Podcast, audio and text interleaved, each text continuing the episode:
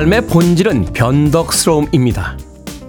멈춰서 있지 않고 앞으로 가는 시간은요, 많은 것들을 바꿔 놓죠.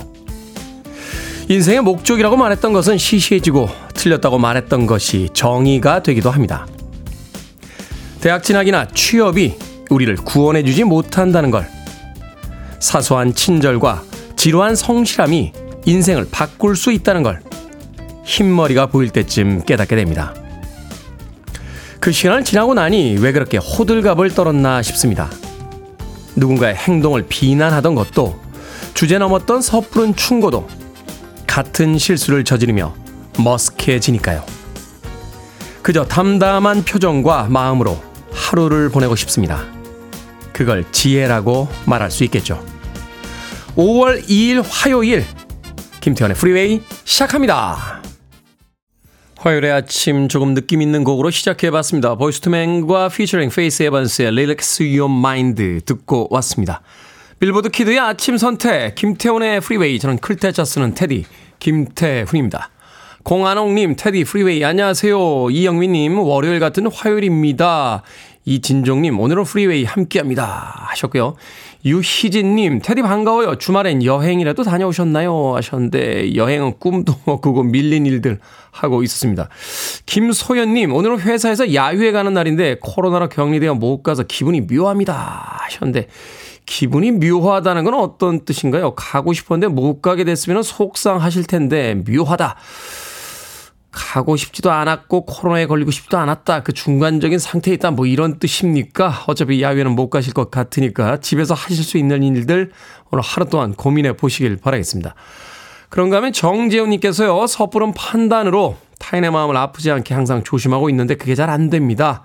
오늘 하루는 물 흐르듯 살아보겠습니다 라고 하셨고요. 김경란님, 저는 흰머리가 희끗희끗한데도 아직도 호들갑을 떨고 있나 봐요. 조급해지고 오늘은 좀 더 여유로운 하루였으면 좋겠습니다 라고 하셨습니다. 살면서 생각해 보면 누군가의 행동을 비난하긴 참 쉽고, 또 주제넘은 섣부른 충고도 하면서 호들갑스럽게 삶을 살아왔는데, 어느 날인가 그와 똑같은 실수를 저지르고 있는 본인을 쳐다보게 되면 머쓱해질 때가 있죠. 그저 평화롭게 여유 있게 타인을 대할 수 있는 그런 하루였으면 좋겠다 하는 생각 해봅니다. 자, 청취자들의 참여 기다립니다. 문자번호 샵 1061, 짧은 문자 50원, 긴 문자 100원, 콩으로는 무료입니다. 유튜브로도 참여하실 수 있습니다.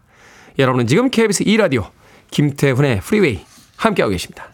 KBS e-radio. Yeah, go ahead. 김태훈의 프리웨이.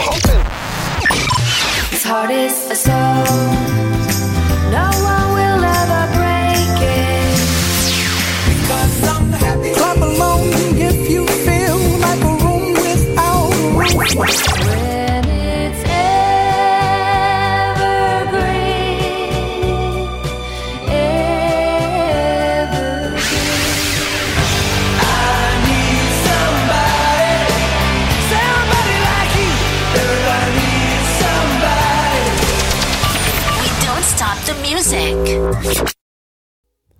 7586님과 이연실님께서 신청해 주신 앤마리의 2002 듣고 왔습니다. 1063님, 테디 안녕하세요. 5월 2일 2kg으로 태어난 딸이 어느새 18살이 됐습니다. 조금 이따 등교시켜주러 갑니다. 테디 많이 많이 축하해 주세요 라고 하셨습니다. 아이고야, 2kg으로 태어났으면 엄마 마음이 얼마나 아팠을까요? 그래도 건강하게 잘 자라주어서 이제 18살이 됐다고 1063님. 제가 그 생일 축하드리는 의미로 롤케이크 보내드리겠습니다. 저의 축하도 꼭 전해주시길 부탁드리겠습니다. 1063님. 최지현님, 테디 목소리 좀 수상한데요. 강정림님, 테디 잘 쉬셨나요? 목소리가 라고 하셨는데, 이 아침 DJ 하기 참 쉽지 않습니다. 이 목소리가요, 어떤 날은 베스트로 나오다가 또 어떤 날은 많이 막혀 있다가, 이 계절의 영향, 또 습도의 영향, 또 간밤에 목을 몇 도 정도로 꺾고 잤느냐에 따라서 조금씩 달라집니다. 이게 한낮에 DJ면 좀 풀고 들어올 시간이 충분히 있는데, 제가 평균적으로 4시 반에서 5시 정도에 일어나는데 2시간만 가지고는 목이 잘 풀리지가 않습니다. 어찌됐건 최선을 다해서 목을 풀어볼 테니까 너무 목소리가 걸리지만 않는다라면 또 이 시간 열심히 청취해 주시길 부탁드리겠습니다.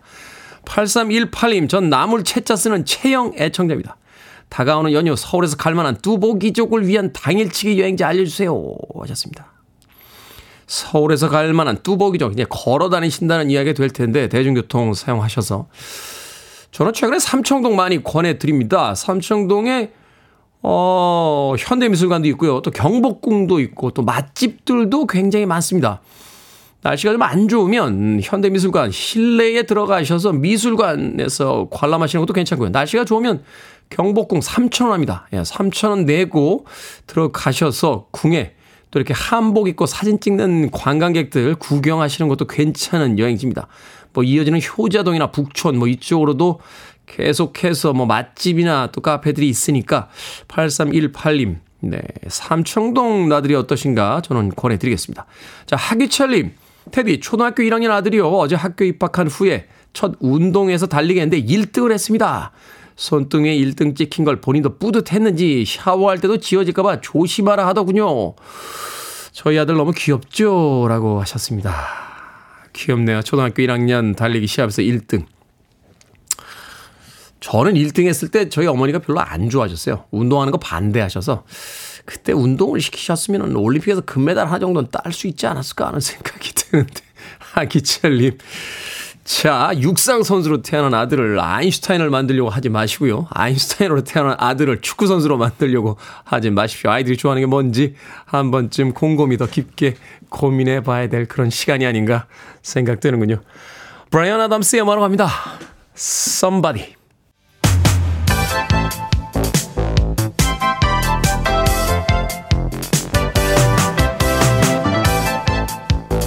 이 시각 뉴스를 깔끔하게 정리해드립니다. 뉴스브리핑 캔디 전예현 시사평론가와 함께합니다. 안녕하세요. 안녕하세요. 전예현입니다. 자, 미국 방문을 마치고 돌아온 윤석열 대통령. 해결해야 할 과제들이 산처럼 쌓여 있습니다.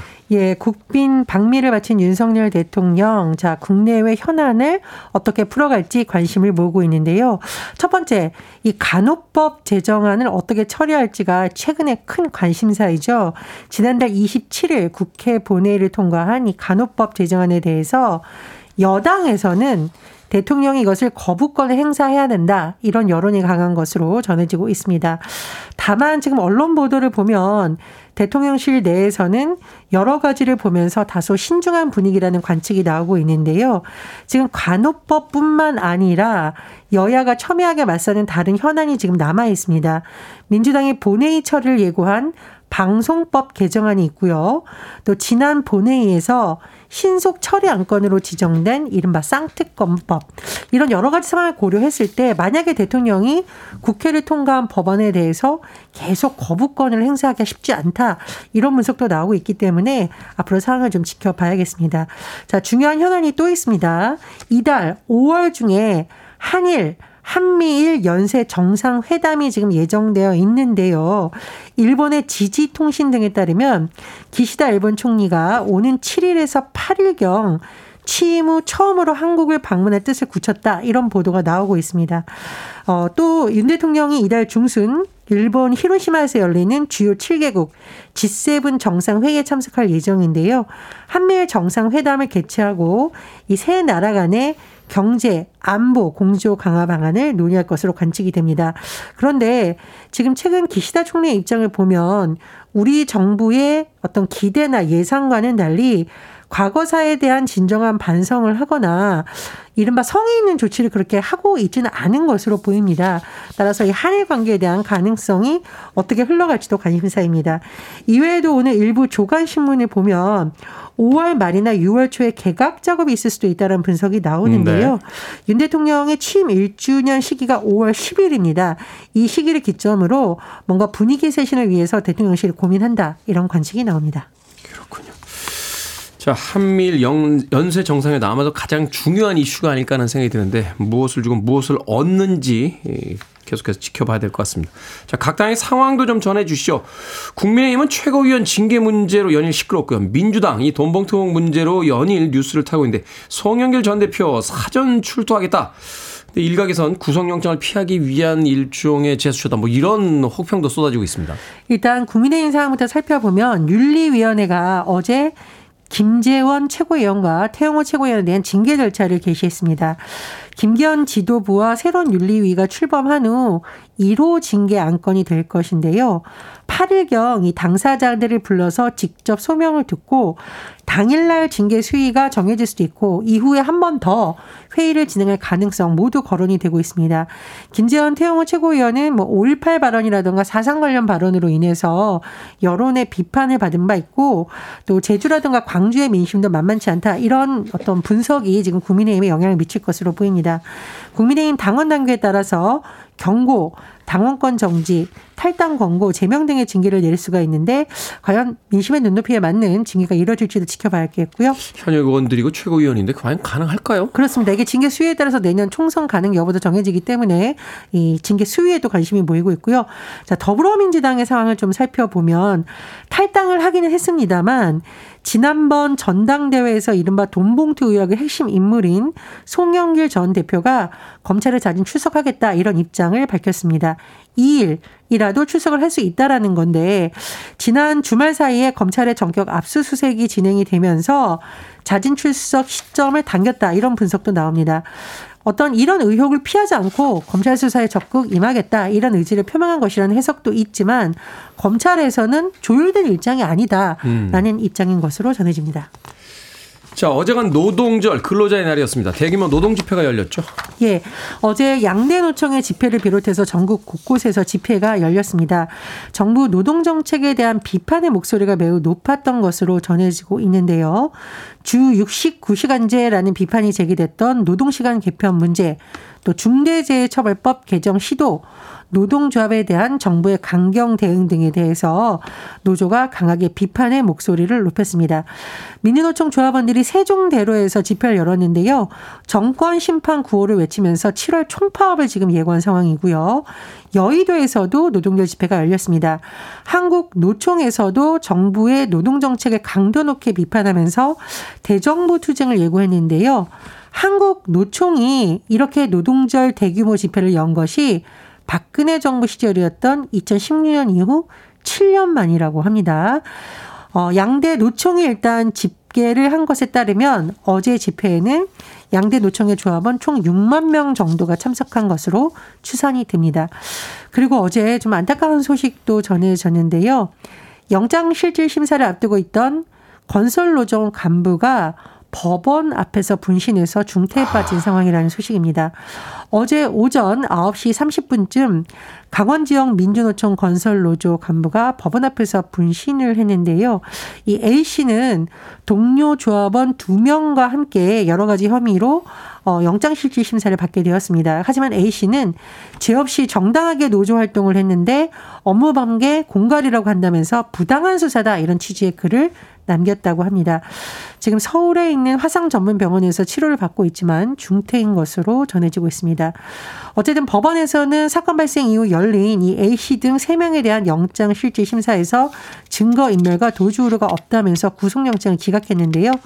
조합원들은 현 정권이 노동조합을 탄압하기 위해 무리한 수사를 벌이다가 이런 창극을 빚었다 이렇게 주장하기도 했습니다. 자, 오늘의 시사 엉뚱 퀴즈 어떤 문제입니까? 예, 국민의힘 최고위원 징계 관련 소식 전해드렸습니다. 징계는 쓰라리고 꽃게는 달짝지근합니다. 여기서 오늘의 시사 엉뚱 퀴즈 나갑니다.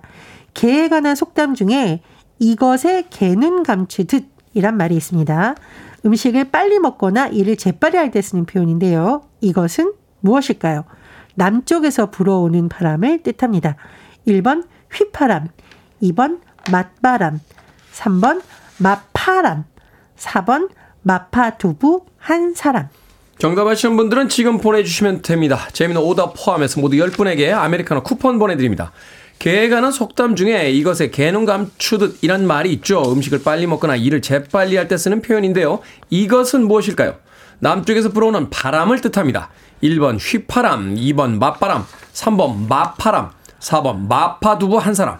문자번호 샵1061, 짧은 문자 50원, 긴 문자 100원, 콩으로는 무료입니다. 뉴스 브리핑 전예현 시사평론가와 함께했습니다. 고맙습니다. 감사합니다. 트위스티드 시스터입니다. We're not gonna take it.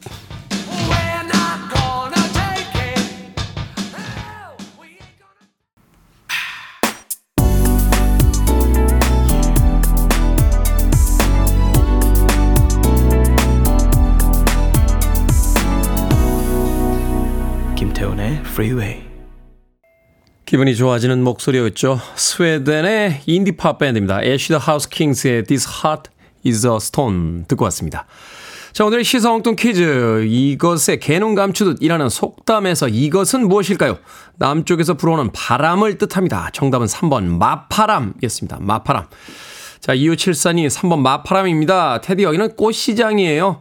새벽부터 열심히 일하고 있습니다. 테디 덕분에 매일 방송 들으며 대확행하고 있어요. 선곡도 너무 좋습니다. 라고 하셨습니다. 대확행이요? 뭐 이렇게 대단한 확실한 행복까지는 아니겠습니다. 소확행 정도는 되지 않을까요? 얼마 전에 그 소고기집 가서 고기 먹는데 거기 소확행이라고 적혀있더군요.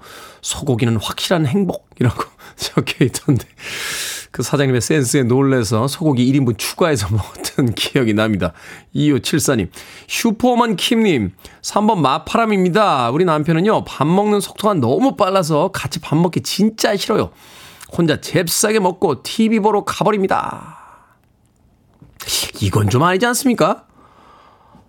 그래도 같이 밥 먹는 사이면 밥상을 이렇게 차려주면 차려준 사람이 올 때까지는 숟가락을 드는 게 아닌 것 같고요.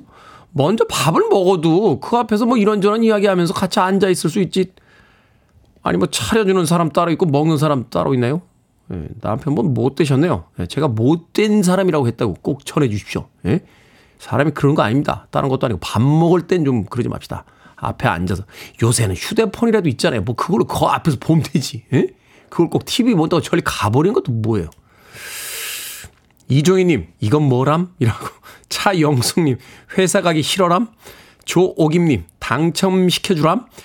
야, 참 대단하세요. 이 오답들 만들어내시는 거 보면 그 짧은 시간에 대한민국이 정말 똑똑한 사람들이 많다는 걸 다시 한번 느끼게 됩니다.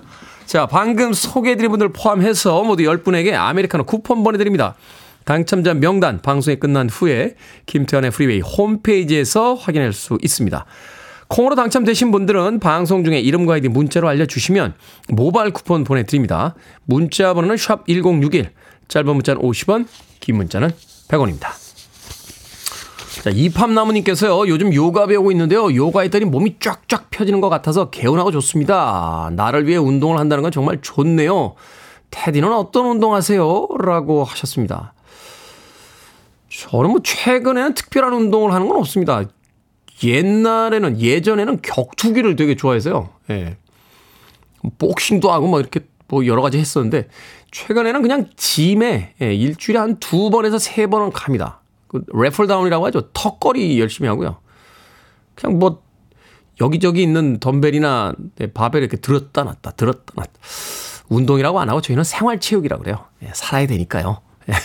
생각해보면 우리의 삶이라는 게 우리 자신보다는 남을 위해 살 때가 더 많잖아요. 아이들의 어떤 미래, 또 가정의 평화, 또 여러 사람들의 어떤 복지, 뭐 이런 것들을 위해 살 때가 많은데, 온전히 내 자신을 위하는 것, 그 중에 하나가 또 운동이지 않나. 또 운동이 몸에 좋은 효과를 주면 그것으로서 또 남을 도울 수 있으니까, 남을 위해 살 수 있으니까 운동 하나씩은 꼭 해보시길 바라겠습니다. 최근에 젊은 세대들 테니스 많이 친다고 하던데 테니스 자신 없습니다. 예, 관절이 별로 안 좋았어요.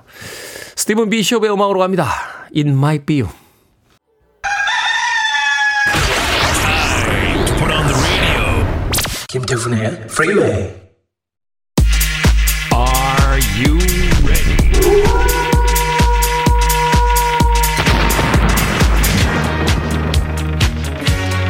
고민을 시원하게 해결해드립니다. 결정은 해드릴게. 신세계 상담소. Barbra Streisand. 5369님, 20년 이상 길러온 긴 머리를 단발로 자를까요? 아니면 좀 더 길러볼까요? 거울 볼 때마다 고민합니다. 단발로 자랍시다. 라푼젤도 아니고 20년 이상 길렀는데 뭘 더 기릅니까? 잘라봐야 기를지 자를지 알게 되죠. 4920님, 초등학교 1학년짜리 아이에게 책을 읽으라고 했더니 자꾸 아빠가 읽어줘 하는데요. 읽어줄까요? 아니면 스스로 읽으라고 할까요? 읽어주면 목이 많이 아파요. 스스로 읽으라고 하세요. 그 나이 땐 지식이 아닌 습관이 만들어지는 나이니까요. 그래도 꼭 읽어주고 싶으시면 오디오 파일 활용하시면 됩니다. 최미라님, 친정엄마가 옥상에서 채소 가꾼다고 비료를 사달라고 하시는데 제가 직접 갖다 드리고 같이 일도 하고 올까요? 아니면 정은 없지만 택배로 배송할까요? 택배로 배송하세요. 직접 갖다 드리고 같이 일한다고 차일피일 미루다가 계절 다 지나갑니다. 8842님, 사이가 나빠서 말도 안 하는 회사 동료와 이번 달부터 나란히 앉아 근무합니다. 제가 먼저 말을 걸까요? 아니면 지금처럼 무시하고 지낼까요? 먼저 말을 겁시다. 그 동료랑 친하게 지내게 될지 영원히 말을 안 하게 될지 결판을 내는 거죠. 방금 소개해드린 네 분에게 선물도 보내드립니다. 코너 뽑힌 분들은 방송 중에 이름과 아이디 문자로 알려주세요. 고민이 있으신 분들은 상담소 애용해 주시기 바랍니다. 고민 계속 보내주세요. 문자번호 샵 1061, 짧은 문자 50원, 긴 문자 100원, 콩으로는 무료입니다.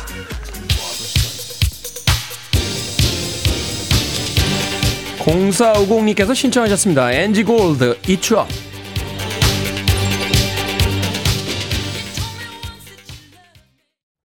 You're listening to one of the best radio stations around. You're listening to 김태훈의 Freeway. 빌보드 키드의 아침 선택, KBS e-radio, 김태훈의 프리웨이 함께하고 계십니다. 6187님께서요, 테디 우리 집 남편은 술을 마시는 것은 건강에 해롭다는 말 안 하고 제가 아침에 빵 굽는데 좀 태웠다고 자기를 빨리 죽이려고 한다고 기겁을 합니다. 술보다 탄 음식이 더 나쁜가요? 라고 하셨습니다. 술이 더 나빠요. 6187님, 제 이야기 전해주시길 바라겠습니다. 자, 9154님의 신청곡 1부 끝곡입니다. Westlife, My Love. 저는 잠시 후 2부에서 뵙겠습니다.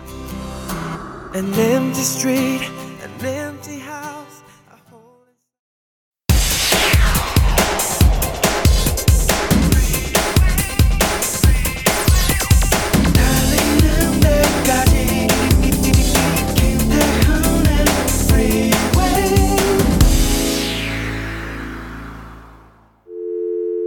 I need your arms around me. I need to feel your touch.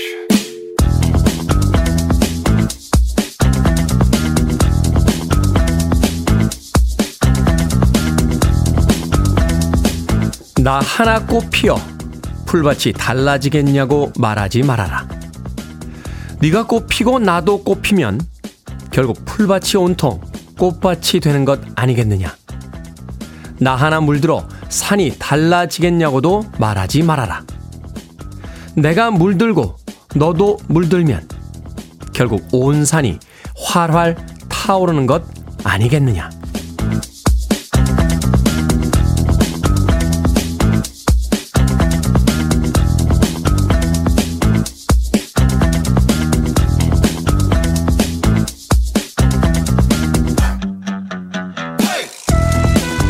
뭐든 읽어주는 남자, 오늘은 청취자 노정태님이 보내주신 조동아이씨 나 하나 꽃피어를 읽어드렸습니다. 나 혼자 노력해봤자 이 거대한 세상이 변하긴 할까 허무한 마음이 들 때가 있는데요. 역사를 되돌아보면 세상을 바꾼 건 아무것도 아닌 것 같은 사람들의 목소리였습니다. 지금은 혼자인 것 같고 외롭게 느껴질지 모르지만요. 뜻을 세우고 그 뜻대로 살다 보면 나와 비슷한 사람이 모이기 시작하겠죠. 공간을 넘고 세대를 지나서라도 어떻게든 세상에 영향을 미치기 마련이니까요. 우리에게 필요한 것은 그저 지치지 않는 마음일 겁니다. 앞에서 노래하는 다이아나 로스보다 뒤에 베킹 사운드에서 틀린 베리깁이겠죠? 예, 비지스 멤버의 그 피처링이 더 돋보입니다. 다이아나 로스의 체인 리액션 듣고 왔습니다. 자, 김태원의 프리웨이 2부 시작했습니다. 앞서 일상의 재발견, 우리 하루를 꼼꼼하게 들여다보는 시간, 뭐든 읽어주는 남자. 오늘은 청취자 노정태님이 보내주신 조동아의 시 나 하나 꽃 피어를 읽어드렸습니다. 고승현님, 활짝 피어서 꽃밭으로 잡초를 덮어 함께 가입시더라고 하셨습니다. 꽃밭으로 잡초를 덮어 함께 가입시다. 무슨 뜻이죠? 정확하게 잘 모르겠는데요. 강숙현님, 혼자라고 생각하며 살아온 지금 생각하니 혼자가 아니었네요 라고 하셨습니다. 혼자 살 수는 없겠죠. 산에 들어가서 혼자 사시는 분들도 가끔은 나는 자연인이다 스태프들이 찾아가서 만나게 되니까 온전히 혼자 살긴 쉽지가 않습니다. 그렇죠. 우리는 어떤 방식으로든 누군가와 타인과 관계를 맺고 살아가는데 그 관계가 선한 영향력이었으면 좋겠다 하는 생각 해보게 되는 아침입니다. 자, 김소연님, 나 하나쯤이 아는 생각을 버리세요. 쓰레기 줄이기 캠페인 다이애나 로스타 우왕이라고 재미있는 또 문자 보내주셨습니다. 자, 뭐든 읽어주는 남자에선 여러분 주변에 의미 있는 문구라면 뭐든지 읽어드립니다. 김태현의 프리웨이 검색하고 들어오셔서 홈페이지 게시판 사용하시면 됩니다. 말머리 뭐든 달아서 문자로도 참여 가능합니다. 문자번호 샵 1061, 짧은 문자는 50원, 긴 문자는 100원, 콩으로는 무료입니다. 오늘 채택된 청취자 노정태님에게 촉촉한 카스테라와 아메리카노 2잔 모바일 쿠폰 보내드리겠습니다. 그리고 특별한 티켓 선물 있죠? 여러분을 위한 특별 선물로 뮤지컬 티켓 준비했습니다. 프렌치 오리지널 뮤지컬 내한 공연 나폴레옹, 서울 경희대 평화의 전당에서 하는 공연인데요. 하루에 2분 추첨해서 티켓 2장씩 드립니다. 5월 9일 화요일 혹은 5월 16일 화요일 이틀 중에 하루 가고 싶은 날짜 적어서 문자로 신청해 주시면 되겠습니다. 신청은 오늘까지만 받겠습니다. 문자번호 샵 1061, 짧은 문자는 50원, 긴 문자는 100원입니다. 당첨자 명단은 홈페이지에서 확인할 수 있습니다. I want it, I need it, I'm desperate for it. Okay, let's do it. 김태훈의 Freeway. 두 곡의 음악 이어서 듣고 왔습니다. 이진종님께서 신청해 주신 벤 스티븐슨의 Modern Day Delilah, 그리고 K123738287님께서 신청해 주신 로맨틱스의 Talking in Your Sleep까지 두 곡의 음악 이어서 들려드렸습니다. 주은수님, 지난주 목요일에 분리수거하러 가다가 계단에서 미끄러져서 앞으로 꼬꾸라졌습니다. 조금 다쳤는데 아프네요. 여러분들 계단 조심하세요 라고 하셨습니다. 야, 이 분리수거하러 갈 때 저도 어제 분리수거했는데요. 저희 아파트 단지는 이제 월요일이라서 분리수거를 월요일날 합니다. 월요일하고 금요일인가? 예, 그런 걸 알고 있는데. 이 분리 배출이죠? 엄밀히 하면 분리 배출. 분리 배출할 때 뭐가 그렇게 많습니까? 예. 문득 겸손해지게 됩니다. 내가 일주일 동안 일회용품을 도대체 얼마나 쓴 거야? 하는 생각이 들어서 그 플라스틱 물병부터 시작해서 이게 한 사람이 들고 가기에 많아요. 아이 키우는 집은 제가 보기에는 혼자서 다 한 번에 들고 나와서 분리배출하기는 쉽지가 않을 겁니다. 지난주에 뭐가 좀 필요한 게 있어서 이것저것 시켰더니 그 택배 박스부터 시작해서요. 뭐 포장지. 결국 이제 두 번에 나눠서 들고 가서 분리배출을 했는데 한 번에 꼭, 그 두 번에 하시면 되는데, 꼭 한 번에 하겠다고 이제 박스를 이렇게 가슴에다 이렇게 들고 손에다 뭐 또 하나 끼고 말이다 보면 시야가 안 보여가지고 막 뒤뚱거리다 박스 이렇게 무너질까봐 하다가 다치시거든요. 분리배출할 때 두 번에 나눠서 하신다라고 생각하시면 다치지 않을 수 있습니다. 주은수님, 많이 안 다치셔서 그나마 다행이군요. 0007님께서 7727 버스 기사님이 센스있게 저랑 같은 슈퍼 DJ 테디 방송을 틀어주셔서 기분 좋은 출근길 아침입니다. 5월의 첫 출근 힘내봅니다 하셨습니다. 7727 버스 기사님 감사합니다. 앞으로도 계속해서 제 방송 많이 틀어주시길 부탁드리겠습니다. 자, 9010님께서 사진까지 첨부해 주셨어요. 여기 강릉의 안목 바닷가에서 테디님 프리웨이와 함께 시원한 하루를 시작합니다. 맑은 공기 듬뿍 마시고 행복한 하루 되세요 라고 하셨는데, 맑은 공기는 9010님께서 드시고 계신 거고 저는 서울에 있습니다.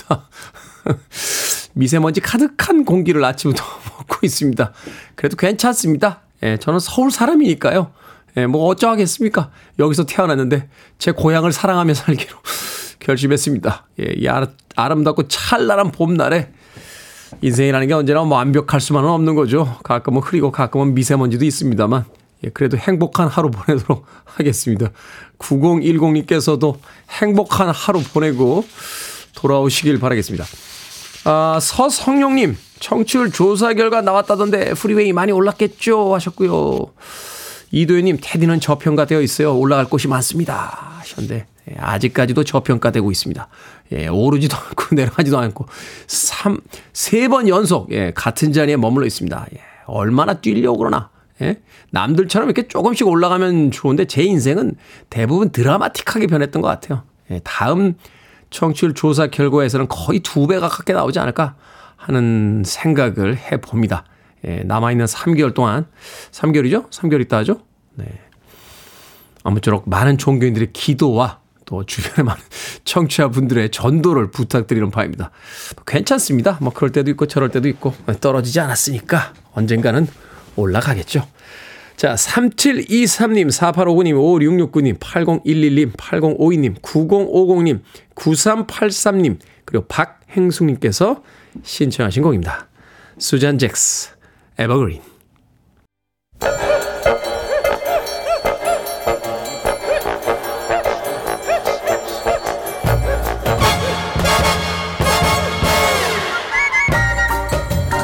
온라인 세상 속 촌철살인 해악과 위트가 돋보이는 댓글들을 골라봤습니다. 댓글로 본 세상.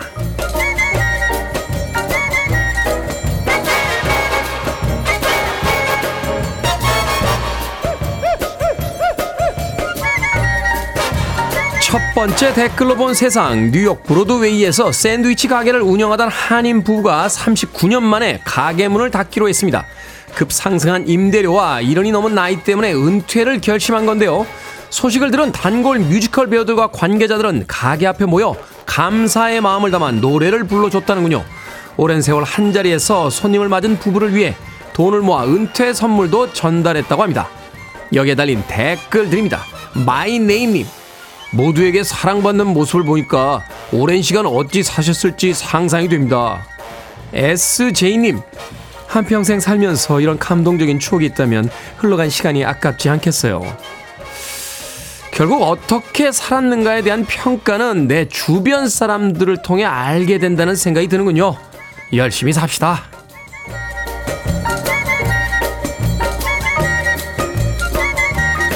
두 번째 댓글로 본 세상. 한 온라인 커뮤니티에 아파트 주민이 써붙인 호소문 사진이 올라왔습니다. 샤시가 허술해서 냄새가 올라오니 제발 실내 흡연을 삼가해달라 하는 내용이었는데요. 그랬더니 무조건 흡연 삼가라 하지 말고 피우지 말아야 할 시간대를 가르쳐달라, 영어 쓰지 마라, 나 건달이다, 뭐 이런 답글이 달렸다고 합니다. 여기에 달린 댓글 드립니다. 종우님, 실내 흡연 하지 말라는 건데 갑자기 직업은 왜 밝히시는 겁니까? 스키드님, 왜 다른 사람 입장 생각 못하고 실내 흡연하는지 이해가 가는 답변문 수준이네요. 아니, 실내 흡연 문제와는 별개로 이 답글은 뭡니까? 시간대 알려주면 그 시간대에만 피겠다 하는 걸까요? 아니면 국어를 사랑하자는 뜻입니까? 그것도 아니면 건달이니까 직장 좀 알아봐 달라, 뭐 이런 의미인가요? 세상에 참 이상한 사람들 많죠. 이현정님의 신청곡으로 합니다. Perrell Williams, Happy.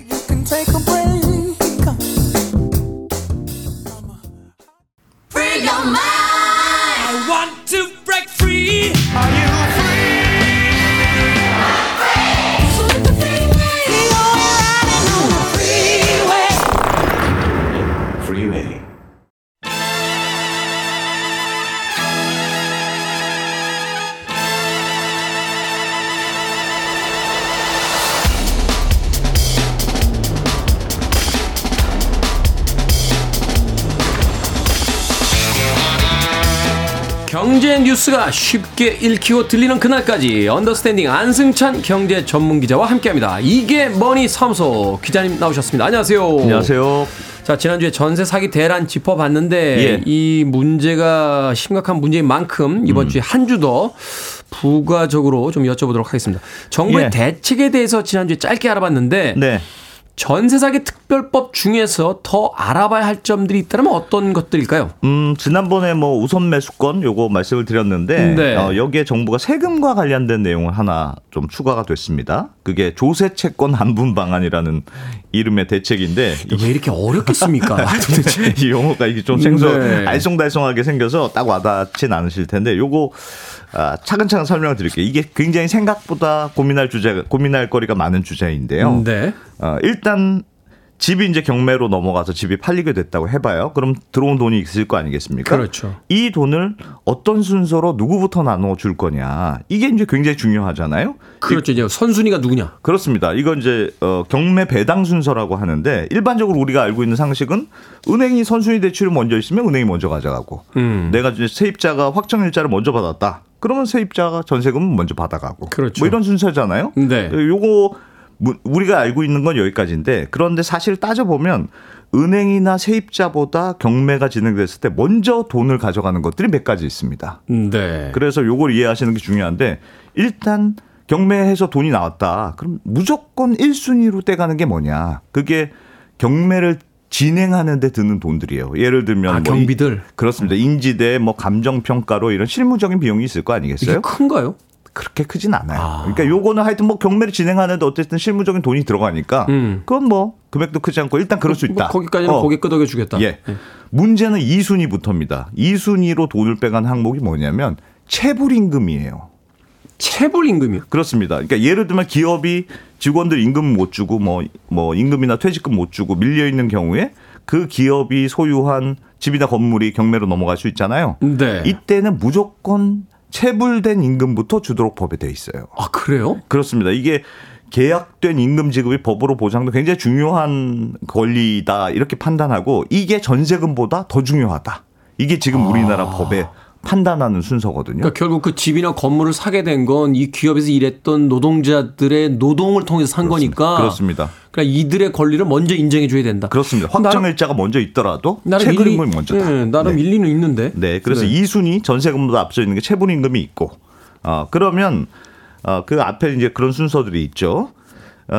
그나마 전세금과 관련돼서 2순위로 같이 들어가 있는 게 최우선 변제금이라고 하는 거예요. 최우선 변제금. 예. 최우선 변제금 전세금 중에서도 좀 특별히 먼저 챙겨주고 있는 그런 전세금을 의미하거든요. 이건 마치 네. 은행이 망해도 뭐 5천만 원까지 예금자 보호 해주잖아요. 그렇죠. 마찬가지로 확정일자가 뒤에 있건 앞에 있건 하여튼 따지지 않고 무조건 일부는 챙겨주는 전세금이 최우선 변제금이거든요. 그러니까 당연히 이건 좀 특별한 거니까 아무나 해주는 건 아니고 네. 굉장히 소액 전세인 경우에 뭐 예를 들면 1억 6,500만 원 이하의 전세금이 아주 작은 소액 전세 계약인 경우에 뭐 2천만 원에서 5천만 원. 이 지역별로 조금씩 다릅니다만. 이걸 다 해주는 게 아니라 1억 6,500만 원 이하인 경우에 2천에서 5천만 원 정도 네, 보장해 주겠다. 이것도 지역별로 조금씩 달라요.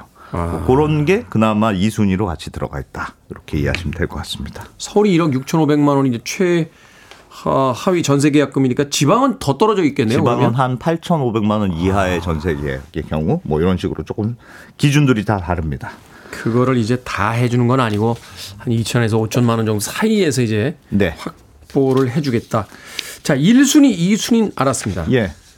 그럼 일반적인 전세금은 3순위가 되는 건가요? 네, 여기서부터 중요한데 안타깝게도 3순위에도 또 뭐가 하나 있어요. 또 있어요?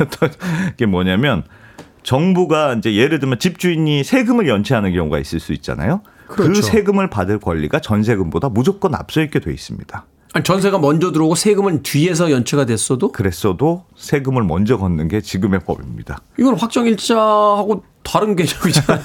먼저 확정일자를 하면은 먼저 주는 건. 예, 지금 좀 이상하죠.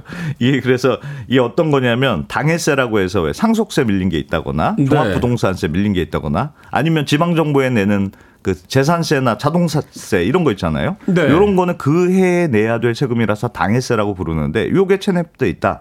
그런 경우에는 밀린 세금을 전세금보다도 먼저 가져가고 심지어 은행 대출 선순위 은행 대출이 있더라. 그거보다도 정부가 먼저 가져갑니다. 그러니까 무조건 정부가 먼저 가져가겠다. 예. 그래서 왜 이런 식으로 돼 있네. 이 상당히 비판을 많이 받았어요. 네. 근데 국세청 입장은 우리나라 국세기본법에 세금은 다른 것보다 우선해서 징수한다. 이런 원칙이 써 있다. 그래서 우리 법대로 하는 거지 뭐 마음대로 하는 건 아니다. 이런 입장이긴 한데 아무리 그래도 생각해 봅시다. 지금 전세 피해자들이 굉장히 어려운 상황에 있잖아요. 이 어려운 상황에 있는 피해자들도 은행이 선순위 대출이 있으면 은행 먼저 순서 지키고 다 순서를 지켜서 받아가는 거잖아요. 그렇죠. 그런데 어떻게 정부만 난 무조건 앞줄에 휙 들어가서 새치기를 할 수가 있느냐. 이런 그렇죠. 이거는 기분이 굉장히 나쁘죠. 그래서 지난달부터 사실 약간 제도를 바꾸긴 했어요. 그러니까 앞으로는 세금 체납일이 먼저인지 아니면 확정일자인지 먼저인지 따져서 세입자 확정일자가 먼저면 그래도 세금보다는 전세금은 조금 먼저 해주고, 세금 체납이 조금 뒤면, 세금 체납이 더 빠르면 세금부터 걷고, 뭐 이런 식으로 순서는 좀 따져보겠다 이런 식으로 바꾸긴 했는데, 이것도 아직 완벽하지가 않은 게, 아니 순서를 따져보겠다고 하면 일반 전세 이제 들어간 사람들이 예. 이 집주인이 세금이 체납되어 있는지 아닌지를 처음에 들어갈 때 확인을 하고 들어갈 수 있나요? 그렇죠. 지금 확인하고 들어가도록 권고하고 있습니다. 권고. 강제성이 없다는 이야기군요. 네. 그래서 이것도 따져봐야 되고, 문제도 이게 완전히 바뀐 것도 아닌 게, 상속세, 종부세는 뭐 알겠다. 그러면 확정일자 따져서 우리가 주면 세금 좀 늦게 걷겠다고 하긴 했는데, 네. 예를 들면 재산세, 자동차세, 이건 지방정부에 내는 세금이잖아요. 요건 그렇죠. 또 그대로 먼저 가져거든요. 이거 아직 지자체랑 협의가 안 돼서 그랬다. 뭐 이렇게 얘기하고 있는데, 그게 금액이 큰 것들인데, 이게 좀 하여튼 좀, 그러니까 이게 또 문제는 뭐냐면, 전세금한테는 양보해도 예를 들면 은행 대출보다는 무조건 정부 세금을 먼저 걷는다는 원칙은 또 그대로 놔뒀어요. 그러니까 지금 상황 뭐냐면, 내가 먼저 걷는 원칙은 그대로 놔뒀어요. 순서는 내가 먼저 앞서 있어. 다만 전세금 피해자가 좀 걱정이 되니까 그럼 나하고 순서 자리를 바꿔줄게, 이런 식이에요. 그러니까 확정일 날짜를 중심으로 순서를 지키는 게 아니고, 나는 세금을 우선순위가 있다는 거잖아요. 우선순위는 난 무조건 있는데, 그러니까 표를 먼저 끄는 사람이 들어가는 게 아니라 네. 뒤에서 늦게 끊었어도 네. 난 무조건 먼저 들어가게 돼 있어요. 난 VIP야. 그래서 먼저 서 있고, 뭐 전세금 세입자가 피해자가 있으면 나랑 잠깐 바꿔주기는 할게. 그렇지만 나머지들은 안 돼. 그래도 이런. 은행보다는 앞서서 가져간다며요. 은행보다도 앞서서 가져간다. 그럼 은행이 먼저고 내가 두 번째인데 네. 은행은 앞에 있잖아요. 내 앞에. 예. 그럼 국가가 은행보다 먼저 뛰어가면 네. 제일 먼저 뛰어가는 거잖아요. 그러니까 원래는 내가 받아가는 건데 살짝 자리만 바꿔준다는 겁니다. 이게 뭐예요 도대체. 좀 이상하죠. 이거 웃을 일이 아닌데 이게. 아무튼 이런 복잡한 문제가 있습니다. 참 이게. 어쨌든 지금도 세금 체납이 이제 세입자의 확정일자보다 먼저일 경우에는 일단 체납 세금부터 국세청에 걷어가고, 전세금은 그 다음 순위인 거죠, 무조건. 그렇죠. 지금 그렇습니다. 이제 여기서 하나 더 생각해야 될 문제가 뭐냐면, 예를 들면 세금을 체납한 집주인 다주택자예요. 그럼 집이 여러 채 있는 게, 이게 특히나 더 문제인데, 이번에 화곡동 전세 사기 사건의 경우도 보면 집주인의 집이 1139채였다는 거 아닙니까? 아니 이렇게 늘어날 때까지 놔둔. 그것도 그런데 밀린 세금이 63억 원이었어요. 그러면 1139채가 경매에 쭉 순서대로 경매가 진행될 텐데, 문제는 밀린 세금을 먼저 가져간다고 했잖아요. 경매가 진행되는 동안 세금을 계속 가져가는 겁니다. 그러면 앞에서 경매가 진행된 그 집에서 먼저 세금들 다 가져갈 테니까, 그게 문제입니다. 그럼 앞에 있는 전세 세입자들은 매우 못 받네요? 매우 불리한 거죠. 그러니까 63억 원을 세금을 걷어야 되니까, 첫 번째 집이 예를 들면 5억 원에 낙찰이 됐다. 5억 원 싹 다 가져가고, 전액 다 가져가는 거고, 그 다음에 뭐 3억 원 싹 다, 63억 원을 거둘 때까지 싹 다 가져간 다음에, 그 다음부터 은행 선순위 대출이냐 전세금 확정일자냐 요걸 따진다는 거예요. 그러니까 세입자 입장에서는 집주인이 세금 체납이 있을 때 내 집이 경매 순서가 앞쪽이냐 뒤쪽이냐에 따라서 굉장히 차이가 많이 나잖아요. 최대한 내가 늦게 받는 게 유리하겠죠. 아니 굉장히 많이가 아니라 1139채 정도 되면은 뒤에 사람들은 그래도 받을 확률이 있는데 앞에 사람들은 전혀 받을 확률이 없다라는 거잖아요. 예, 그래서 이번에 전세 사기 특별법에 들어갔던, 제가 처음에 말씀드렸던 조세 채권 안분 방식, 이게 뭐냐면, 그나마 첫 번째 집에서 내가 먼저 걷어가긴 하는데 첫 번째 집에서 다 떼어가진 않을게. 1139채니까 1139채로 나눠서 n분의 로 나눠서 조금씩 걷어갈게, 요렇게 하겠다는 얘기거든요. 1139채로 나눈다는 게 또 맞나요? 이게 또 평수 다르고 다 다른데, 이것도 참. 이번에 전세 사기 특별법에 들어간 내용이잖아요. 그러니까 네. 전세 사기로 판명이 된 경우에만 이렇게 하겠다는 뜻이고, 일반적인 전세금 문제와 관련돼서는 변화가 없다는 뜻이거든요. 그래서 이번 대책도 근본적인 대책이라고 보기는 좀 어렵다. 특별법이니까 이번에 한정되어 있는 거지, 이게 일반적인 전세법은 아니라는 거죠. 아니라는 뜻입니다. 답답하네요. 음악 한 곡 듣고 오겠습니다. 최근에요, 전세 사기가 하도 크게 벌어지니까 월세 추천하시는 분들이 그렇게 많더군요. Fifth Harmony featuring Kid Ink의, 잘 들어보시면 월세라고 듭니다. Worth it. 정말 월세처럼 들리는군요. Worth it. Fifth Harmony featuring Kid Ink의 음악으로 듣고 왔습니다.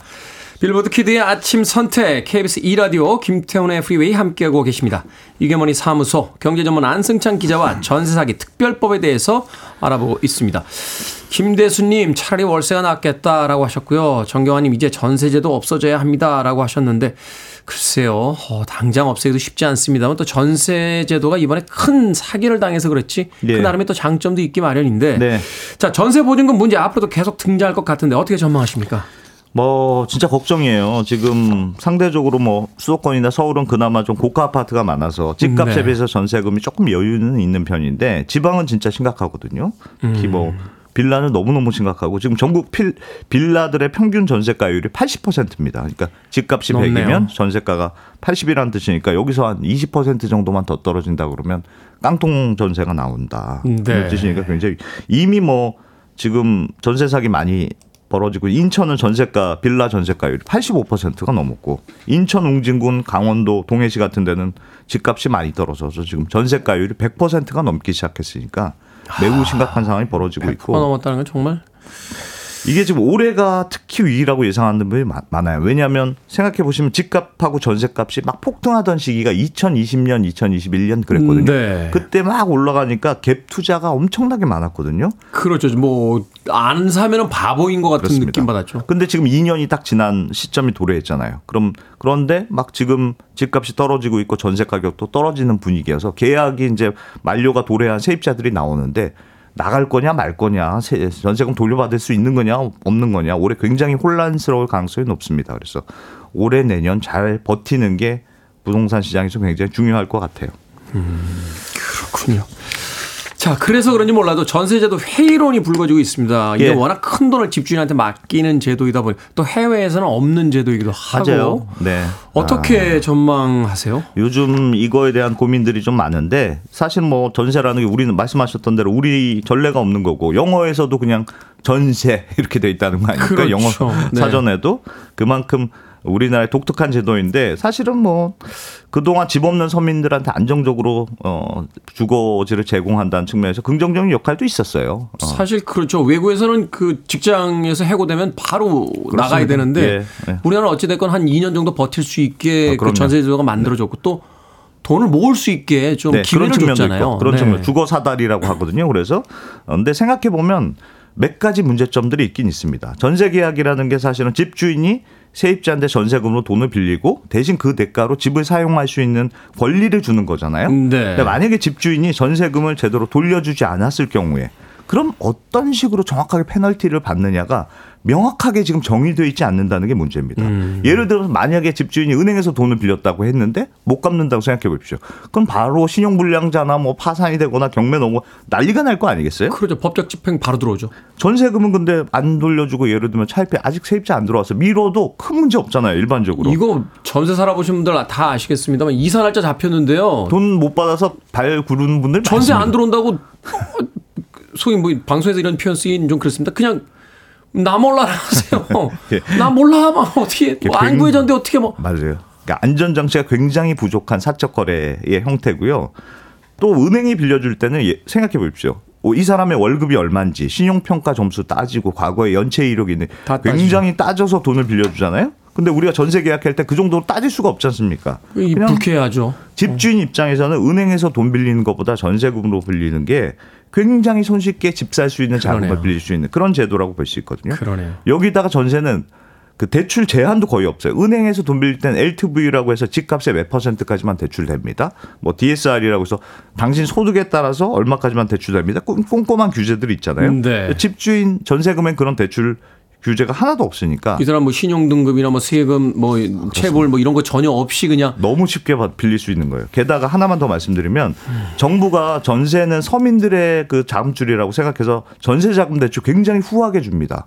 그래서 거의 뭐 90%까지 일반적으로 대출을 해주잖아요.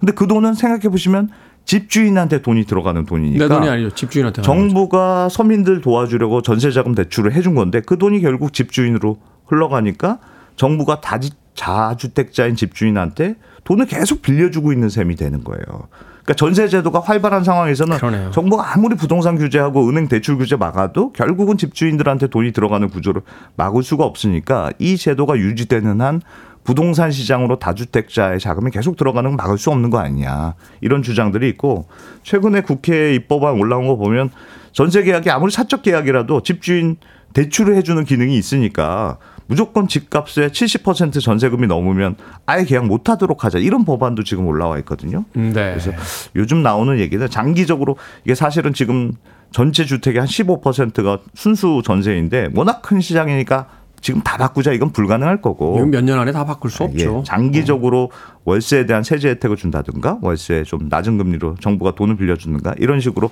전세를 월세로 조금씩 돌리는 방향으로 바꿔줘야, 그래야 집주인들도 갭 투자하는 대신 은행에서 돈 빌릴 거고, 그러면 은행이 알아서 깐깐하게 대출 심사할 테니까 장기적으로는 부동산 시장의 좀 안정화에 조금 더 도움이 되지 않겠느냐, 이런 주장들은 요즘 좀 나오고 있습니다. 그 모든 것들을 뒤로하고 다시 앞으로 돌아가서 한 사람이 1,000채가 넘는 집을 등기를 하고 있는데 국가의 과연 관리나 감시 제도가 제대로 이루어지고 있었는지에 대해서 좀 물어보고 싶네요. 네. 어떻게 한 사람이 이렇게 많은 피해를 주는 사기를 벌입니까?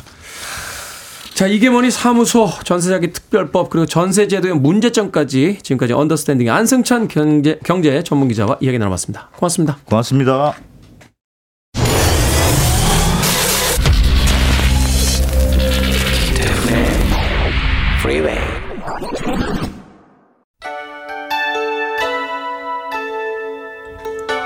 KBS e-radio 김태훈의 프리웨이, 오늘 방송 여기까지입니다.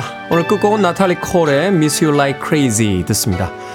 월요일 같은 화요일이 시작됩니다. 편안한 하루 보내십시오. 전 내일 아침 7시에 돌아오겠습니다. 고맙습니다.